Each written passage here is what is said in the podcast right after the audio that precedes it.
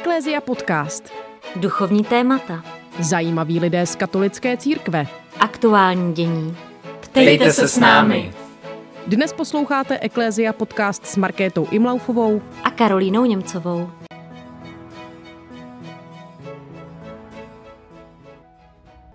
Naším dnešním váženým hostem je nový pražský arcibiskup Jan Graubner. Ten sloužil posledních 20 let jako arcibiskup olomoucký a metropolita moravský. V letech 2000 až 2010 byl předsedou České biskupské konference a znovu jím byl zvolen v dubnu 2020. Letos, 13. května, byl jmenován pražským arcibiskupem. Jan Graubner je držitelem také řady ocenění, byl například vyznamenán jako zakladatel projektu Tříkrálová sbírka. V roce 2008 prezident Václav Klaus mu propůjčil za vynikající zásluhy o rozvoj demokracie, humanity a lidská práva řád Tomáše Garika Masaryka II. Třídy. Milý otče arcibiskupe, vítejte v našem podcastu. Zdravím vás i všechny posluchače.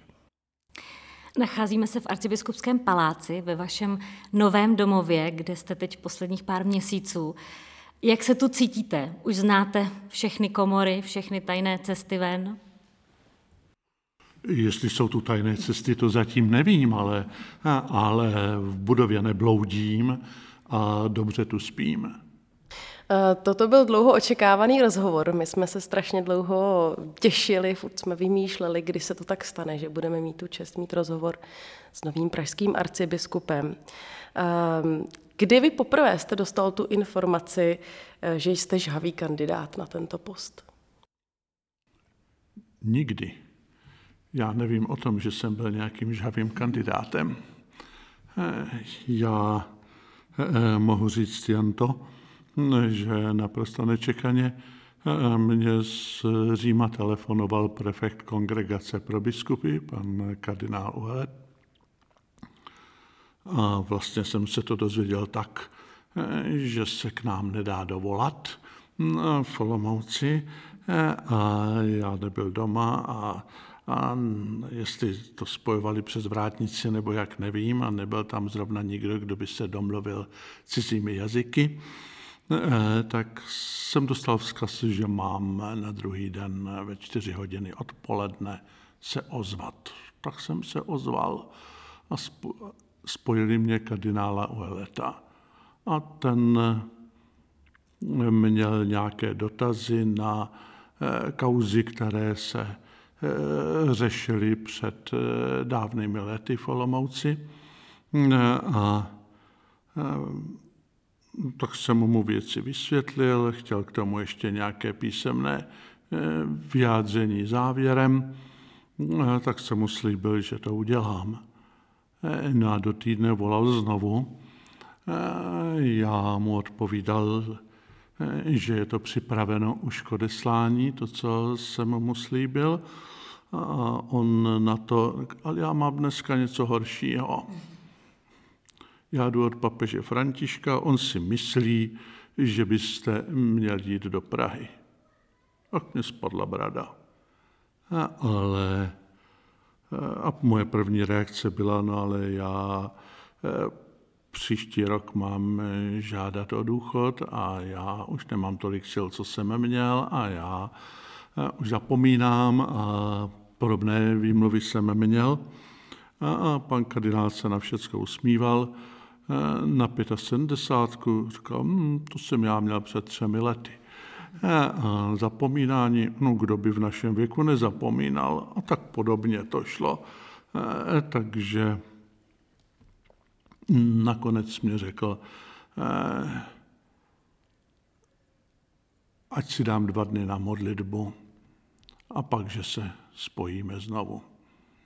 No tak po 2 dnech jsem mu zopakoval všechny námitky, které jsem přednesl už předtím, ale pak jsem dodal, že jsem si v modlitbě vzpomněl na dobu mého marodění před asi 2 lety, když jsem měl těžký covid a dostal jsem se do situace tak nějak mezi životem a smrtí. A tak jsem si vybavil to, jak jsem Pánu Bohu říkal, tak jestli chceš mě odvolat, tak jdu, ale prosím tě, chci do náruče tvého milosrdenství, protože před soud nejsem připravený. A jestli mě tu chceš nechat, tak se nezdráhám pracovat. No, ale absolutně mě nenapadlo, co by za tou prací se mohlo skrývat. To teda rozhodně ne. Ale tak pan kardinál mě... Jo, a uzavřel jsem to nakonec tím, že ale pokud je to vyslovené přání papeže, tak říkám ano, protože jsem slíbil poslušnost. Takže ten telefonát byl třeba týden před tím zveřejněním? Ano. A když se podíváme více pod pokličku této volby, vy jste teda nevěděl, že budete žhavým kandidátem, ale sám jste se určitě do té volby nějak zapojil, nehlasoval jste vy sám pro nikoho, neměl jste vy sám nějaké kandidáty, které jste třeba typoval, že by se mohli stát arcibiskupem? No to se mě ptáte na věci, na které vám neodpovím, protože celá příprava jmenování je spojená s papežským tajemstvím a jenom můžu říct, že předpokládám, že se takto ještě bývalý apoštolský nuncius ptal všech biskupů a řady kněží a některých laiků, když věci připravoval. Poslal je do Říma a tehdy z toho prostě nic nějak nevyšlo. Jak vnímáte fakt, že jste byl zvolený arcibiskupem 5 let po abdikaci kardinála Duky? No tady se především musí říct to, že když podal abdikaci, tak mu z Říma odpověděli, že děkují, ale zatím se nebude vyřizovat. Jo? A tak asi zhruba po 3 letech potom se ozval pan nuncius s tím, že teď by začali připravovat hledání kandidáta na nástupce. Takže dnes myslím, že takových přesluhujících je celá řada. Nevím, je to jenom fantazie moje, ale říkám si, papež, který tento věk přesluhuje, tak se na to dívá možná podobně i u biskupů. Protože je pravda, že František se stal papežem, když měl víc než 75. Takže počítáte i vy s tím, že tady nějaký ten pátek pobudete, přestože už taky vlastně za ten rok budete muset podat tu abdikaci. Já jsem připravený přijímat všechno, co bude Pán Bůh chtít a nemíním do toho nic nikomu radit, ale můžu říct, že v tom rozhovoru mi kardinál Ouellet řekl na tu moji námitku, že za rok podávám abdikaci, tak říká, no to nemusí být tak přesné, to můžou být 2, 3, 4 roky jinak. Jo? To je všecko, co vím, víc nevím. Když jsme měli rozhovor s panem kardinálem Dominikem Dukou, tak jsme se ho také samozřejmě ptali na ten proces volby nového arcibiskupa. Nic jsme taky nám moc toho nemohl říct samozřejmě pod tím tajemstvím, ale co prozradil je, co by si přál, aby jeho nástupce měl, jaké by měl mít vlastnosti. Teď pustíme to, co vlastně nám říkal pan kardinál.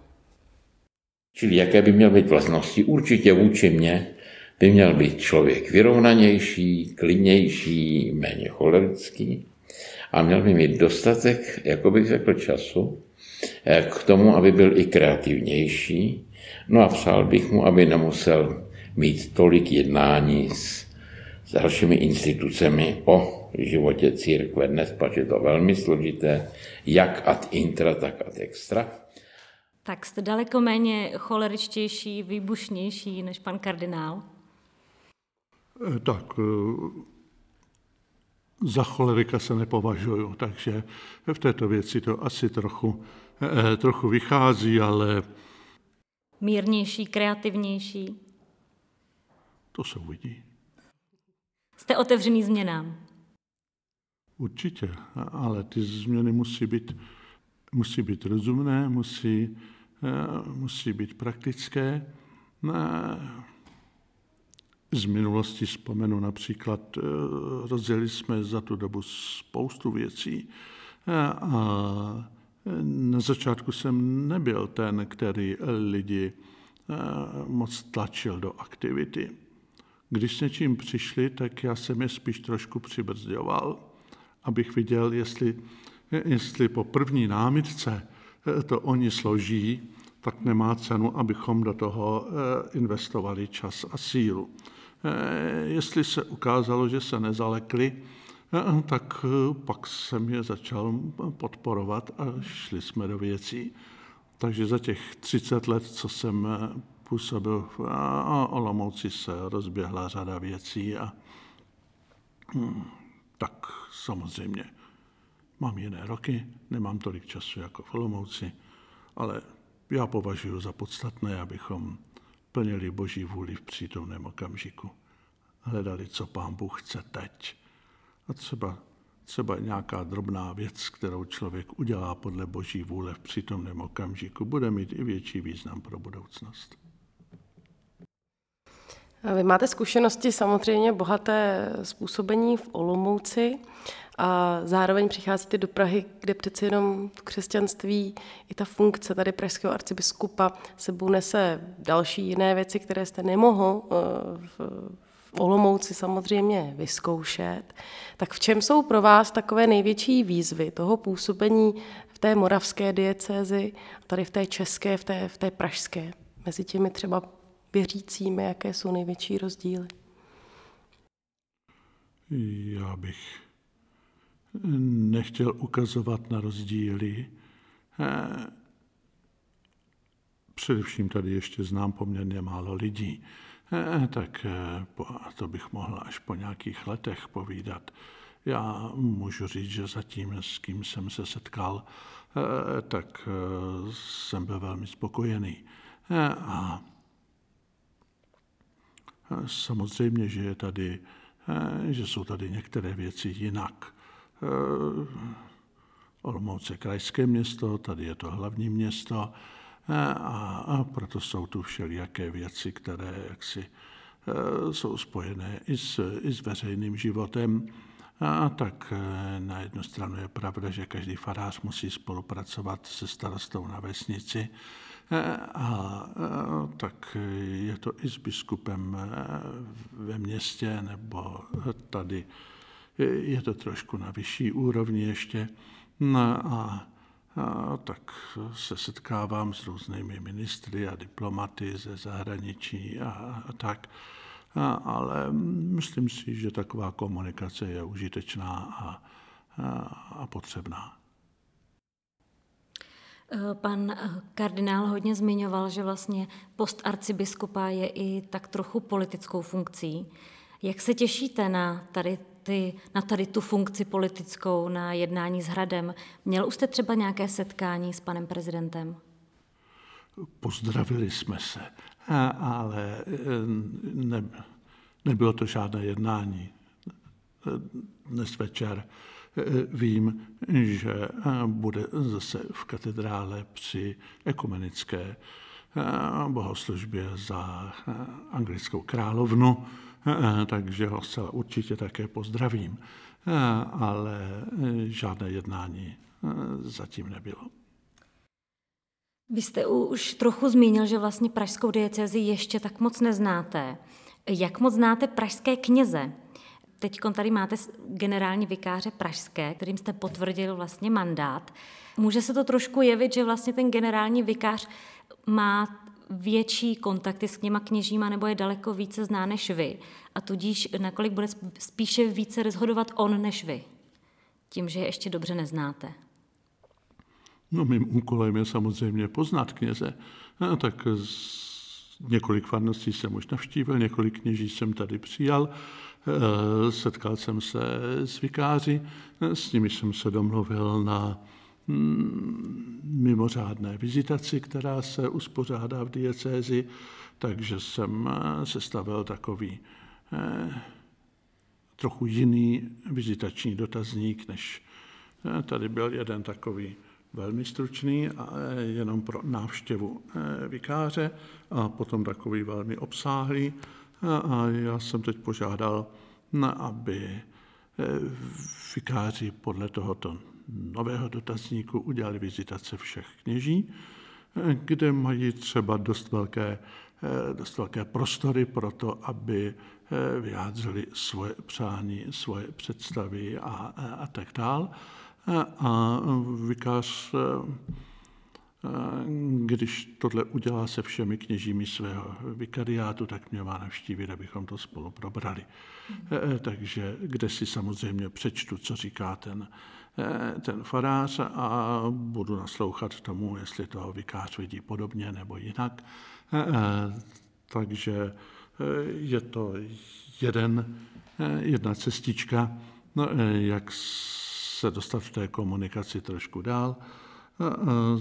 Zároveň jsme mluvili taky o jiném projektu poznávacím, kdy dostali za úkol připravit moje setkání s vikariátem, kde se sejdou všichni kněží a členové farních rad, hlavně pastoračních rad. A chci se s nimi setkat, chci je poznat. To bude jako jedno setkání všech? Ne, v každém vikariátu zvlášť.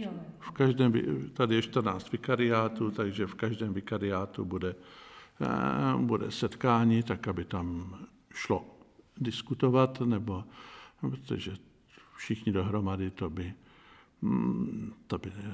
nebylo praktické, ale tam si představuju, že nebo jsem jim oznámil, že při tom prvním setkání budu mít ale další řeči já než oni, kdy chci představit nebo ukázat svou představu farnosti a života ve farnosti. A nakonec jim oznámím, že se za rok chci setkat znovu a pak budu ale já mlčet a budu chtít, aby mě oni představili i život ve farnostech a zaměřený, ale dopředu říkám na dobrou praxi. Nebude mě moc zajímat naříkání a kritiky, proto je taky prostor, ale jinde. Tady mě bude spíš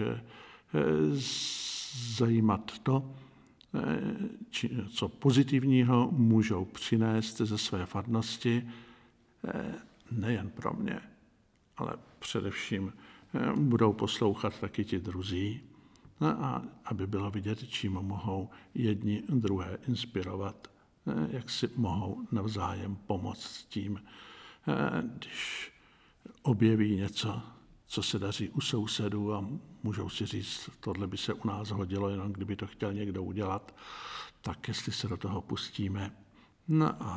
Takže to je třeba jeden z takových krůčků, který jsme si zatím domluvili. Já jsem od začátku řekl, že mě bude záležet na životě v diecézi z dola. Tedy zajímají mě rodiny a zajímají mě farnosti. Napadá vás právě už třeba nějaké ty prostory pro zlepšení, jako kde vy vidíte třeba i právě ze zkušenosti z Olomouce, kde vlastně ty farnosti třeba mají mezery, v čem zaostáváme, nebo kterým lidem v rámci těch farností se nevěnujeme, nebo jo, co je to, co vás nejvíc pálí, že by ty farnosti měly možná zlepšit? Já myslím, že je nebezpečné to nějak zobecňovat, protože ty farnosti se velice od sebe liší a mohli bychom někomu ukřivdit, protože jsou farnosti samozřejmě velmi živé a velmi málo živé, ale jsou mezi tím farnosti, nebo většina je takových, kde se některé věci daří a na některé se třeba zapomíná, nebo na to nemají sílu. nejde všechno dělat všude, pochopitelně. Jo? Něco jiného je, když jde o farnosti velké, městské, a něco jiného, když jde o farnost, kde jde o velké území venkovské a lidi je tam a maličko a mají k sobě daleko, tak nemůžeme všechno kopírovat. Ale například vidím jako důležité, aby se vždycky našla cesta k tomu, že farnost, i když je třeba ta s malým počtem lidí nebo na velkém území, aby dala prostor k vytváření společenství nejen jako celku farnosti, ale i třeba jakýchsi věkových skupin. Protože jestli se chceme dívat do budoucnosti jaksi přirozeně s nadějí, se zázraky počítám, ale měli bychom jednat tak, abychom i bez nich obstáli. Církev je eklézia, to je shromáždění těch. Takže to shromáždění je potřebné nějak hledat. V každém prostředí to bude trošku jiné. Mně u toho právě napadá, není tohle třeba rozdíl mezi lidma z Prahy a z Olomouce, že možná v Praze jsme více takové chladnější, že nejsme úplně zvyklí na to společně slavit, společně být, že možná v Olomouci jsou lidé více propojení? Olomoucká diecéze je velmi rozmanitá. Úplně jiné je Slovácko nebo Haná nebo Sudety nebo Valaši. Jo. No tam je dost velké území, je sudecké, takže tam známe takové prostředí, kde prostě je málo lidí v kostele. A tady taky vidím zatím, že jsou velké rozdíly mezi farnostmi ve městě a farnostmi na venkově. No, ale musí se to lišit, ale musí to odpovídat tomu místnímu. Ale zůstanou-li lidé izolovaní, tak se o církvi asi moc mluvit do budoucnosti nedá. Možná, že ta specifika té Prahy spíš jsou více než v tom, co říkáš ty, Kájo, v tom, že v Praze vlastně řada lidí třeba úplně nemá svoji farnost a vlastně jsou tak jako korzují mezi těmi kostely, kde se jim to zrovna hodí časově, že vlastně mi přijde, i tak to vidím sama na sobě, že tu jdu sem do toho kostela, tu jdu tamhle, kde se mi to hodí, nebo kde zrovna je třeba nějaká studentská mše, ale vlastně úplně člověk třeba tolik v Praze necítí tu přináležitost k jedné konkrétní farnosti. To má svoje pozitiva i negativa, samozřejmě. Jo. Tomu člověku to může vyhovovat, že si vybere kdy co chce, ale negativum vidím v tom, že nikde nebere žádnou zodpovědnost. Nikde se necítí doma. A je to potom s prominutím konzument, ale není to ten, kdo spolu vytváří.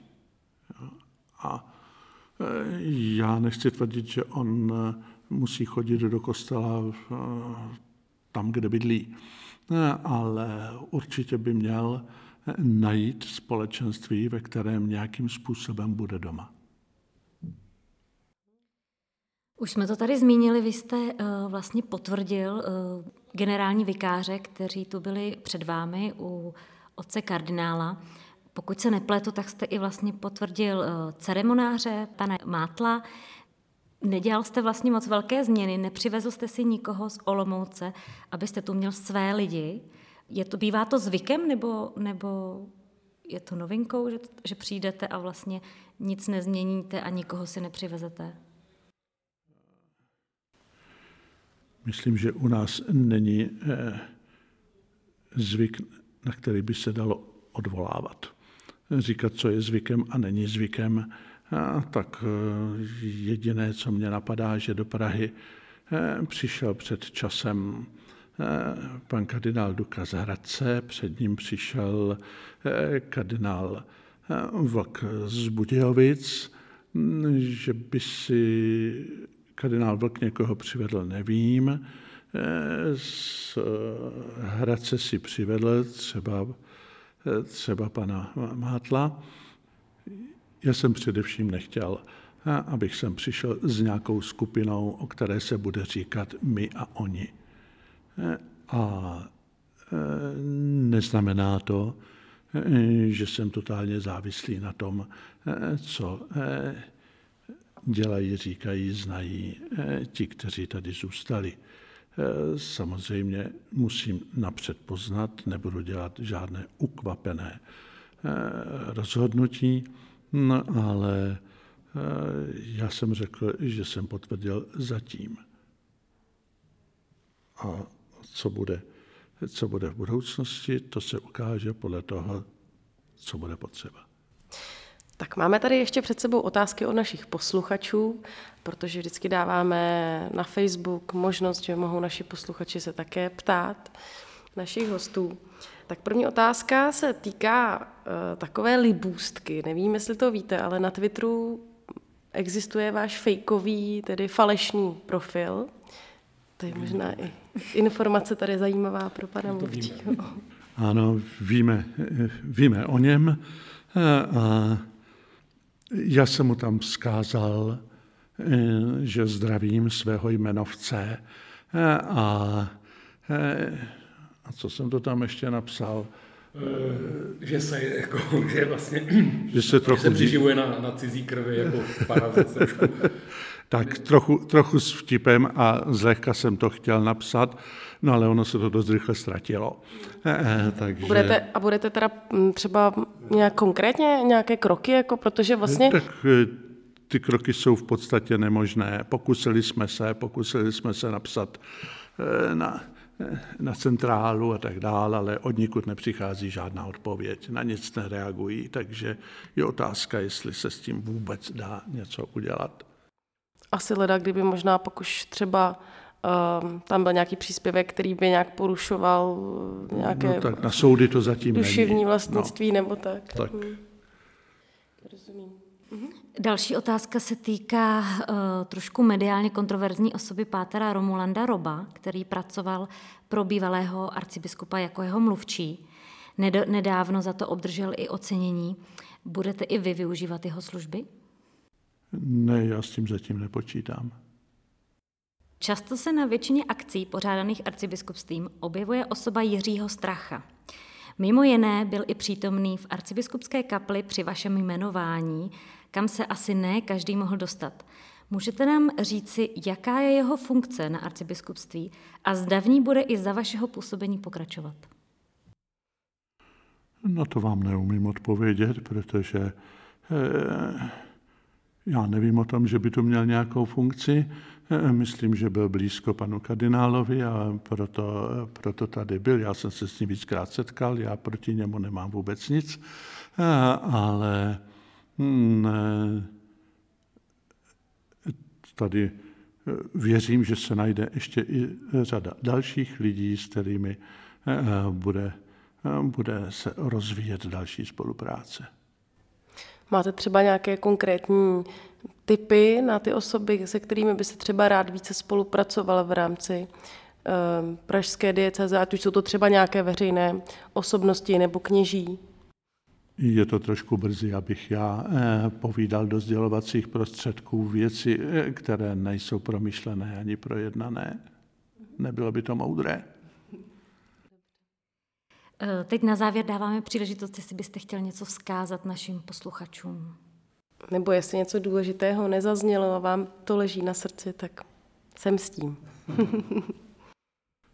Já se domnívám, že žijeme v době, která nás tak trošku tlačí do jakési uzavřenosti a my se necháme, že jsme zahledění hodně do sebe, a případně se uzavíráme do nějakých bublin komunikačních a snadno se necháme vyprovokovat k nějakým napětím vůči někomu, že se vymezujeme, vyhraňujeme, že z všelijakých internetových diskuzí jsme si osvojili vyjadřovat se velmi stručně a lapidárně a moc neposlouchat, co říkají druzí a opakovat to svoje.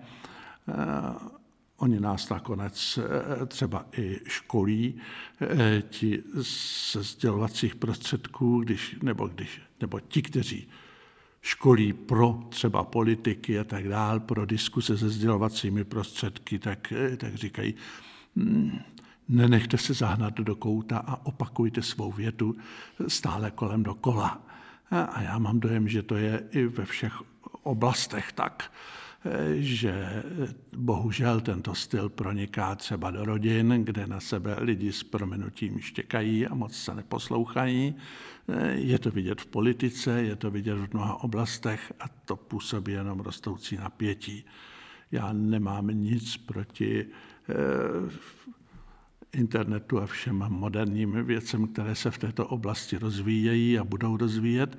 Jenom si myslím, že je nutné, abychom se tím nenechali zahnat do autu a nepodřídili se tomu, ale byli ti, kteří jsou nad tím a umí to dobře používat.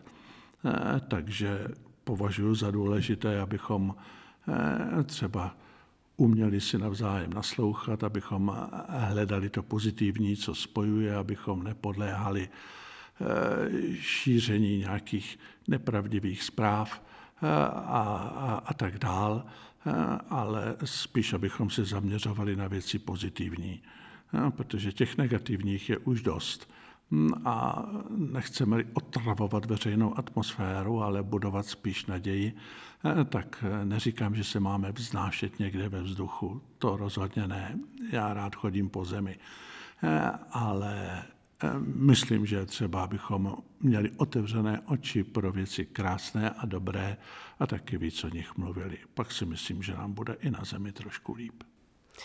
Děkujeme moc za vaše slova i za váš čas. Děkujeme, že jste si udělal čas i na naše posluchače. Přejeme vám hodně sil do tohoto období, které máte před sebou, které zahajujete. Jsme rádi, že jste tady s námi v Praze. Přejeme hodně sil a božího požehnání, ať se vám daří. Díky, ať se daří i vám. Děkujeme. A s našimi posluchači se také loučíme a těšíme se opět za 14 dní v Ecclesia Podcast. Naslyšenou. Jsme rádi, že jste si poslechli tenhle rozhovor. Pokud se vám líbil, neváhejte se ponořit do dalších našich epizod. Aby vám neunikl další zajímavý host, klikněte už teď na tlačítko odebírat. Jsme na platformách Spotify, Apple Podcast, Google Podcast, YouTube nebo na našich webových stránkách ecclesiapodcast.cz. Nezapomeňte nám taky zanechat recenzi a hodnocení. Budeme moc vděční, když nás budete sdílet dál. Pán Bůh zaplať.